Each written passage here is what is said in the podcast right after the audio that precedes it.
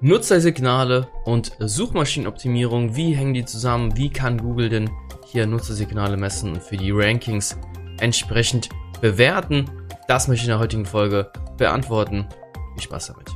Ja, User Signals als Ranking-Faktor, das ist ein großes Streitthema in der SEO-Bubble. Einige SEOs, die sagen, ja, ganz großer Ranking-Faktor. Gibt wiederum SEOs, die sagen, eher ein indirekter Ranking-Faktor. Letzten Endes die Wahrheit liegt da irgendwo bei Google rum. Wir können nur Mutmaßungen stellen. Es gibt allerdings einige, ja, Signale und Beweise in Anführungszeichen, dass eben scheinbar Google doch Nutzersignale als Ranking-Signale verwendet. Ich werde dir verschiedene Meinungen auch am Ende mal wiedergeben, aber ich möchte zunächst einmal einige User-Signale dir vorstellen und da meinen Senf dazu geben, ob diese denn eben Ranking-Faktoren sind oder eben nicht.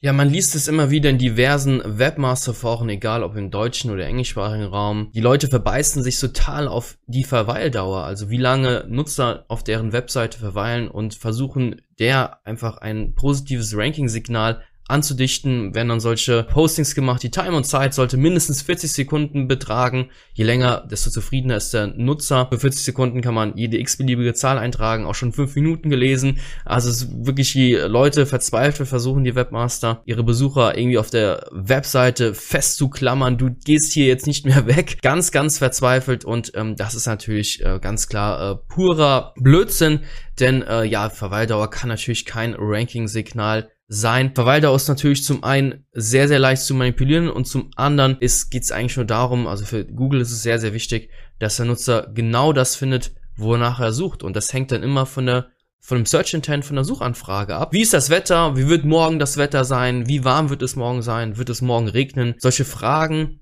haben halt eine kurze Antwort. Und Nutzer, die über solche Suchanfragen auf deine Webseite gehen, ja, ist doch klar, dass sie keine 5 Minuten verweilen wollen, dann stimmt ja auch irgendwas mit der Webseite nicht, dann scheinst du so eine einfache Antwort sehr gut zu verstecken. Viele Nutzer haben einfach nicht die Geduld und würden dann wieder von der Webseite weggehen. Das wäre dann ebenfalls nicht so gut. Dann ist halt eben die Verweildauer zu so einer Suchanfrage eben nur 10 Sekunden, aber der Nutzer findet genau das und ist dann zufrieden. Deswegen kann Google hier gar nicht der Verweildauer so ein positives Ranking-Signal geben, denn wenn der Nutzer innerhalb von 3 Sekunden oder 10 Sekunden das findet, wonach er sucht, dann ist eben okay. Gibt andere andere Suchanfragen, wie zum Beispiel Schach online spielen. Hier will jemand Schach spielen und wenn der nach 10 Sekunden auf der Webseite drauf ist und wieder geht nach 10 Sekunden, ja, dann scheint er kein Schach online gespielt zu haben auf deiner Webseite, dann scheint er nicht das gefunden zu haben, wonach er gesucht hat. Dann muss er natürlich sagen, hier stimmt irgendwas mit der Webseite nicht, hier scheint der Search Intent, die Suchanfrage nicht befriedigt worden zu sein. Das ist dann natürlich ein Problem für dich. Aber an sich ist die Verweildauer natürlich kein Ranking-Signal, ob jetzt jemand bei Schach-Online-Spielen 5 Stunden auf deiner Webseite verweilt oder eben nur 20 Minuten, je nachdem, wie lange eine Partie geht. Manche dauern sie auch nur 5 Minuten. Also deswegen, Verweildauer ist definitiv kein Ranking-Signal. Ja, die Absprungsrate, auf Englisch Bounce Rate. Jetzt hier mal die Definition von Google selbst. Ein Absprung ist der Besuch einer einzigen Seite auf ihrer Website. Bedeutet also, Nutzer gehen über die Google-Suche auf deine Webseite drauf, besuchen nur diese eine Unterseite oder Seite und gehen dann auf keinen weiteren internen Link, besuchen keine weiteren Unterseiten. Also nur der Besuch einer einzigen Seite und gehen dann wieder zurück zur Google-Suche oder gehen auf eine andere Webseite. Sie verlassen zumindest deine Webseite und das ist dann eben ein Absprung und das kann in Prozent ausgedrückt werden, das ist dann die Absprungsrate. Und das hört sich immer relativ schlimm an, allerdings kann das definitiv kein Ranking-Faktor sein. Einfaches Beispiel, wir haben einen Artikel geschrieben zum Thema Suchmaschinen bzw. Suchmaschinenliste, der rankt schon seit Jahren sehr, sehr gut. Hier liegt die Absprungsrate bei über 80%. Über 80% der Nutzer gehen also auf unsere Webseite drauf, schauen sich diese Liste an verschiedensten Suchmaschinen, viele suchen nach Google-Alternativen, scheinen da was zu finden, klicken drauf, und sind dann halt eben weg, sind dann auf anderen Suchmaschinen unterwegs und suchen da wieder neue Sachen. Sie scheinen aber genau das gefunden zu haben, wonach sie suchen, weshalb unser Artikel hier nach wie vor sehr, sehr gut rankt, obwohl die Absprungsrate so hoch ist. Muss ich das so vorstellen, dass eben die Leute nur diese eine Frage hatten. Wenn unsere Webseite diese eine Frage beantwortet, Nutzer ist glücklich, ja, dann ist die Absprungsrate, so eine hohe Absprungsrate, absolut gar kein Problem. Es ist auch einfach sehr, sehr schwierig, der Absprungsrate überhaupt einen Wert zuzuordnen. Wenn eben Nutzer auf einer Seite genau das finden, wonach sie suchen, warum sollen sie dann weitere Unterseiten denn aufrufen müssen? Also was hat das denn für einen SEO-Vorteil und warum sollte das Google denn belohnen? Google will ja eigentlich, dass Nutzer geht auf deine Seite drauf, findet die Antwort und soll dann bitte schnellstmöglich zurück zu Google gehen und dann hoffentlich irgendwelche Ads anklicken oder whatever. Die Absprungsrate, wenn die sehr, sehr hoch ist bei Online-Shops, kann das Leads für, ja, schlechte Lead-Generierung natürlich sein. Also Leute gehen auf deinen Shop drauf, auf die Produktseiten, auf eine Kategorieseite, steigen dort ein und legen dann aber keine Ware in den Warenkorb oder in der Kategorieseite, klicken sich nicht durch Produkte etc. durch. Dann ist natürlich eine hohe Abschlussrate in Leads dafür, dass, ja, dein Shop entweder den User, ja, nicht anzieht oder entsprechend vielleicht zu teuer ist und nicht genügend Auswahl hat. Das kann diverse Probleme haben oder Ursachen haben. Deswegen ist es aber trotzdem kein direkter SEO-Signal an Google, denn es kann auch erstmal sein, dass besonders bei Shops viele Nutzer rufen erstmal verschiedene Suchergebnisse auf und schauen sich einfach mal an, was bietet denn der Shop in dieser Kategorie, wie viele Produkte hat der, wie sind die Preise etc. Also eine hohe Abschlussrate kann definitiv kein SEO-Signal sein. Ja, die Return-to-SERP-Rate kann von Webmaster nicht gemessen werden, ist allerdings ein Anteil, wie viel Prozent der Nutzer klicken auf deine Webseite über die Google-Suchergebnisse drauf und gehen dann aber schnell wieder zurück auf die Suchergebnisse. Das könnte ein kleiner Ranking-Faktor sein, ich sage könnte. Bestätigt ist da offiziell noch nichts. Allerdings ist es halt so, wenn Nutzer auf deine Website draufgehen, finden nicht die Antwort, sind unzufrieden, gehen wieder zurück und suchen weiter. Das ist natürlich schon, wenn man es in der Theorie betrachtet, schon ein klares Signal an Google, dass da irgendwas nicht stimmt mit deiner Webseite, dass der Nutzer nach weiteren Webseiten sucht, die eben vielleicht eine bessere Antwort liefern. Aber jetzt kommt ein ganz, ganz großes Aber. Ob wirklich so eine Return-to-SERP-Rate wirklich ein Ranking-Signal ist oder nicht. Ich gehe stark davon aus, dass es nur ein ganz, ganz schwaches Signal ist oder gegebenenfalls sogar gar kein Signal ist, wenn man sich solche Suchanfragen wie zum Beispiel günstige Adidas-Sneakers kaufen, sich das mal anschaut. Transaktional getriebene Suchanfragen, da ist eigentlich relativ normal, dass die eine hohe RTS-Rate haben, weil der Nutzer, viele Nutzer arbeiten mit Tabs, mit Google Chrome oder Firefox und rufen einfach mehrere, ja, SERPs, sage ich mal, auf. Die wollen ja natürlich eben günstige Schuhe finden mit den besten Preisen, mit in der Lieblingsfarbe, das Lieblingsmodell, der passenden Schuhgröße.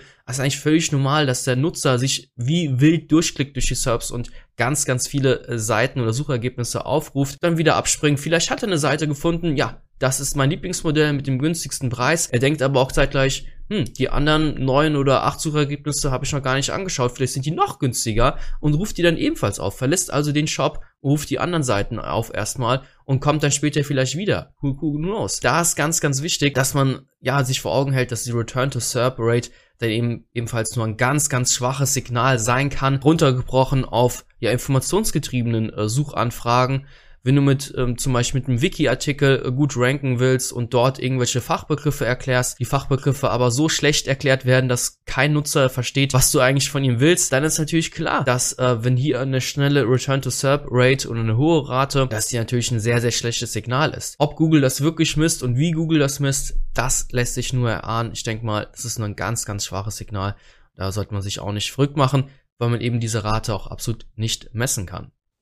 Die Return-to-SERP-Rate könnte gegebenenfalls einen höheren Impact haben, wenn es Google schafft, hier einen zeitlichen Faktor mitzuberechnen. Wenn man über das Pogo-Sticking redet, also Nutzer gehen auf deine Webseite drauf und verlassen die sofort wieder und kehren zurück zu den SERPs, dann redet man hier von Pogo-Sticking. Das könnte gegebenenfalls ein schlechtes Signal sein, aber wie gerade eben vor der vorigen Slide erwähnt, viele Nutzer vergleichen auch einfach gerne mal. Also rufen viele Seiten auf, kehren sofort zurück, kehren später wieder.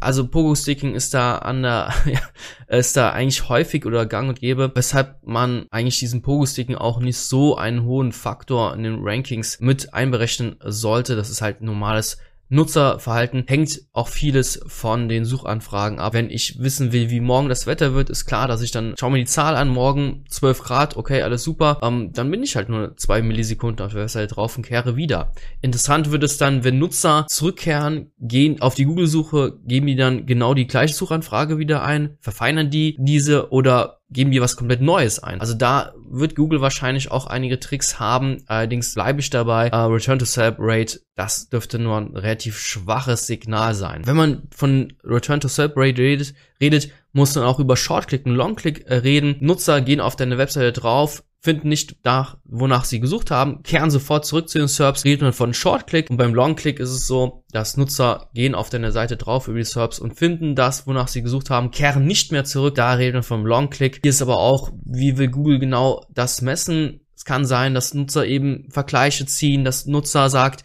ja, jetzt habe ich die Information bekommen, jetzt suche ich was komplett anderes. Also hier sind viele Variablen, die hier Google berücksichtigen müsste. Das ist alles sehr, sehr komplex. Ich gehe mal davon aus, dass das ein relativ schwaches Signal ist von vielen, die Google hier mit berücksichtigt. Sie haben die Daten, ganz klar, aber wie starken Impact die haben werden, ich gehe davon aus, dass er relativ klein sein wird.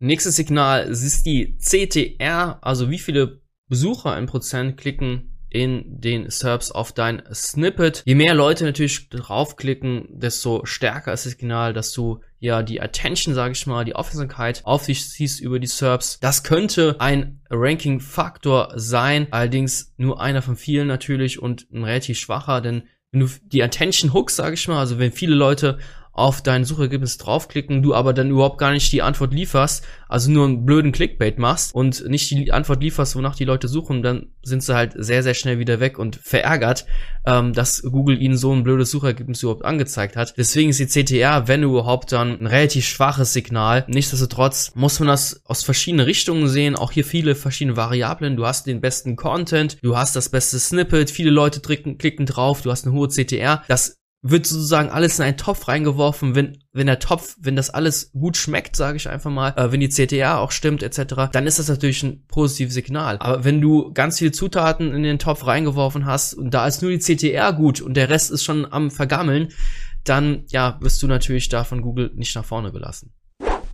Die CTR ist auch ein ja beliebtes Mittel der Manipulation. Es gibt verschiedene ja Dienstleister draußen, die so eine Art CTR Manipulation anbieten, verschiedenste Anbieter von günstig bis teuer, also die günstigen schicken dann irgendeinen Bot-Traffic über die SERPs drüber, also gibst denen vor, was die in den Suchanfragen eingeben sollen und dass sie natürlich dann dein Ergebnis anklicken. Das ist stellenweise so billig, dass dieser Traffic nicht mehr in der Google Search Konsole angezeigt wird. Also sowas kann Google dann schon herausrechnen, da kann man sich schon sicher sein, dass nicht mal der Traffic bewertet wird. Wir haben halt viel getestet, besonders diese teuren Dienstleister, die haben dann ja, so ein riesengroßes Netzwerk an freien Mitarbeitern, die dann, je nachdem, in welchem Land du ranken willst, jetzt nehmen wir mal Deutschland, die dann in Deutschland sitzen, eine deutsche IP haben und ja, die dann auch eine Suchanfrage simulieren, also dann mehrere Suchanfragen anklicken, dann auf deinem Suchergebnis am längsten natürlich draufbleiben oder auch dein Ergebnis besonders oft anklicken etc. Da kann man ganz viele Möglichkeiten anbieten, haben wir alles mal getestet und ja, es ist eigentlich... bringt es gar nichts. Das bringt absolut gar nichts. Leider traurige Wahrheit. Es ist immer schwierig zu sagen, dass 100%, dass es nichts bringt. Man hat natürlich auch immer wieder Optimierung im Hintergrund laufen. Man verändert mal einen Title Tag, erweitert mal einen Text. Dadurch kommen hier immer wieder verschiedenste Variablen ins Spiel rein und man weiß es dann nicht genau zu 100%. Liegt es jetzt an der CTR-Manipulation oder liegt es jetzt daran, dass man vor 2 Wochen den Title Tag angepasst hat? Weil eben Änderungen ja auch mit dem zeitlichen Verzug erst bemerkt werden, von Google auch dann erst in den Rankings mit reinkommen. Deshalb ist es wahnsinnig schwierig, da zu 100% zu sagen, dass die CTR-Manipulation gar nichts bringt. Ich gehe stark davon aus, weil Google jahrelang Erfahrung hat mit dem Google Ads-Missbrauch. Also das versuchen Wettbewerber, sich gegenseitig, ja, sage ich mal, die Google Ads-Ausgaben in die Höhe zu treiben, dass sie sich über ja, sage ich mal, Bot-Traffic oder irgend so ein Fake-Traffic, sich gegenseitig ganz, ganz oft die Anzeigen draufklicken. Der Bewerber oder Mitbewerber muss bezahlen für die Google Ads, bekommt aber gar keine Leads dafür. Also schön, dass die Konkurrenz so ein bisschen, ja, sage ich mal, sich gegenseitig kaputt macht. Aber diese Manipulation hat eigentlich Google sehr, sehr gut im Griff. Klar gibt es immer wieder mal Ausnahmen, aber im Großen und Ganzen kann das Google extrem gut erkennen, ob hier Leute wirklich echte Nutzer auf die Google Ads draufklicken, ob das irgend so ein Fake ist. Und so wird das mit den organischen Suchergebnissen ebenfalls sein, dass Google genau sieht, das sind echte Nutzer, die draufklicken oder das ist irgendeine Klickfarm. Und deshalb die CTR zu manipulieren wird absolut gar nichts bringen und als Ranking-Faktor wird das einer von vielen sein und relativ schwacher. Ja, durch die Einführung der Core Web Vitals hat Google eigentlich auch preisgegeben, dass sie eben Ranking-Faktoren oder Ranking-Signale von Usern als sehr, sehr wichtig erachten. Das war uns allen natürlich klar, aber jetzt hatten wir hier nochmal den Beweis, schwarz auf weiß. Und zwar geht das sogar sehr, sehr stark ins Detail. Also, wie verhalten sich die Nutzer auf deiner Webseite? Die Core Web Vitals haben dazu zwei Metriken. Einmal First Input Delay und das Cumulative Layout Shift zum ersteren genannt. Wie schnell reagiert denn deine Webseite auf Klicks oder auf wenn du anfängst zu scrollen auf der Webseite etc., wird irgendwas nachgeladen, wenn du draufklickst, wie schnell kommst du dann auf die nächste Unterseite etc. Also wie reagiert die Webseite auf die Nutzereingaben? Das letztere zeigt einfach, wie Elemente, also beim Cumulative Layout Shift, mein, was für ein Scheißwort, es zeigt eigentlich nur, ob sich Elemente nach dem eigentlichen Laden der Hauptinhalte, ob da noch Elemente hinzukommen, also Werbebanner nachgeladen werden etc. Und der Nutzer versucht eigentlich dahin zu klicken, wo er hin will, aber dann kommt plötzlich ein blöder Banner und die ganze Webseite verschiebt sich. Das sind ärgerliche Erfahrungen, die Google seinen Nutzern natürlich nicht geben möchte, weshalb Websites dezent theoretisch abgestraft werden könnten, die eben da solche Werte nicht bestehen. Google sagt selbst, dass Core Web Vitals sind Ranking-Faktoren, und laut Sistrix wurden auch erste Messungen ja gemacht, damals wo Core Web Vitals eingeführt worden sind, dass ja Seiten, die Core Web Vitals bestehen, leicht bessere Rankings haben, aber nur ganz leicht. Also ich gehe stark davon aus, dass es ein relativ schwacher Ranking-Faktor ist, aber er ist einer und er bezieht sich auf sehr, sehr starke und sehr, sehr klare Nutzersignale, weshalb es natürlich hier auch ein klares Indiz dafür ist, dass man die Nutzersignale, auch die Nutzerfreundlichkeit auf seiner Webseite natürlich klar im Fokus haben sollte. Ja, die SEO-Welt ist sich auch nicht einig, ob jetzt Nutzersignale so einen starken Impact auf die Rankings haben. Auf omt.de hat Nils Danke einen Fachartikel veröffentlicht und er ist sehr, sehr großer Fan von Nutzersignalen und sagt, dass die natürlich einen ganz, ganz klaren Impact haben auf die Rankings, bringt ja verschiedenste Beweise, Beispiele, wo er dann zeigt, zum einen Patente, Aussagen von Google-Mitarbeitern. Das ist alles ein sehr, sehr interessanter Fachartikel, den ich in den Shownotes natürlich auch verlinken werde. Das krasse Gegenteil ist da Olaf Kopp. Der ist absolut gar kein Fan von Nutzersignalen als Ranking-Faktoren. Er sagt eher, dass das ja indirekte Empfehlungen sind. Hier steht jetzt indirekter Ranking-Faktor, weil es eben sehr, sehr leicht auch zu manipulieren ist, weil es einfach an klaren Aussagen von Google hier einfach fehlt, dass sie eben wirklich Nutzersignale ja verwenden. Das Interessante ist, auf omt.de in dem Kommentarspalten betteln sich beide Herren auch so etwas, was jetzt stimmt und was nicht. Sehr, sehr, sehr, sehr spannend, sehr, sehr interessant. Werde ich den Shownotes mal verlinken. Wer dazu mehr erfahren möchte, kann sich das gerne mal durchlesen. Sind zwei dicke Klöpper, da hast du auf jeden Fall einen Tag lang was zu tun. Ja, wir kommen so langsam dem Ende entgegen. Es gibt hier keine klare Antwort, wie stark Nutzersignale wirklich in die Rankings mit einspielen. Es spricht einiges dafür, besonders durch die Einführung der Core Web Vitals, dass Nutzersignale immer wichtiger werden, immer stärkere Signale geben. Es fehlt allerdings oft die Bestätigung von Google selbst, dass sie eben, Nutzersignale messen für die Rankings. Besonders solche Nutzersignale wie Bounce Rate, wie Verweildauer etc., das wäre viel zu einfach und die sind viel zu leicht zu manipulieren und viel zu ungenau, um die wirklich entscheiden zu lassen, ob eine Webseite gut rankt oder eben nicht. Wie gerade eben schon erwähnt, dass das alles wie so eine Art Topf angesehen werden muss, wo viele Signale reinkommen. Wenn viele Signale negativ sind, dann leidet die gesamte Webseite drüber. Und nur weil ein Signal wie eine Verweildauer besonders hoch ist, der Rest aber schlechter Content, lange Lagerzeiten etc., wenn das alles schlechte Signale sind, dann kannst du auch mit von mir aus einer super guten CTR wirst du einfach keine guten Rankings erleben oder erreichen können. Deswegen vorsichtig sein hier mit Nutzersignalen, die irgendwie zwanghaft zu optimieren. Optimiere natürlich für den Nutzer, schau, dass er wirklich die Antwort bekommt, aber versuch nicht verzweifelt, irgendwelche Nutzer langfristig auf deiner Webseite zu halten, einfach nur, weil du denkst, dass du damit deine Rankings optimierst. Das ist der falsche Weg. Überleg immer, was ist der Search Intent, was möchte der Nutzer haben und kannst du das mit deiner Webseite liefern? In dem Beispiel Schach online spielen, wenn du kein Programm hast, kein Online-Browser-Game anbietest, wo dann Leute wirklich Schach online spielen können, wenn du das nicht hast, ja dann optimiere bloß nicht auf dieses Keyword, weil du wirst damit nicht ranken können. Google wird schnell merken, dass die Nutzer